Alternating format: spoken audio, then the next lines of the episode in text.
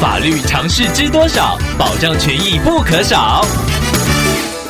欢迎收听《法律知多少》时间，我们请到台湾瑞银法律事务所律师郑瑞伦来为您解答法律上的疑惑。各位听众朋友，大家好，我是郑瑞伦律师。郑律师您好，听众朋友过儿透过官网的原版，想要请问您，他们家有申请一个小网站，是请私人公司做网站代管，配合了很多年。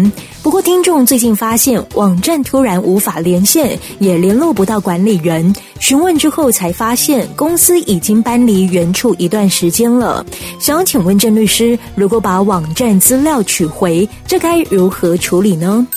一般来说，网络代管内容包含提供放置网站的空间、提供网站的流量、监控网站正常运作、资料备份、故障排除、城市保护等等的服务。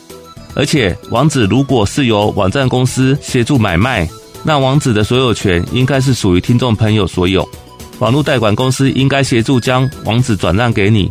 不过，细部事项应该如何进行，你还是要回去看双方的合作契约是怎么约定的。建议听众朋友应该先试着找到公司搬迁的地址，例如询问邻居、其他的合作厂商，或者是上经济部商业司的公司登记事项查询。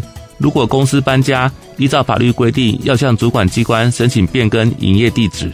以上希望律师的回答可以帮助到听众朋友，谢谢。法律知多少？小小常识不可少，让您生活没烦恼。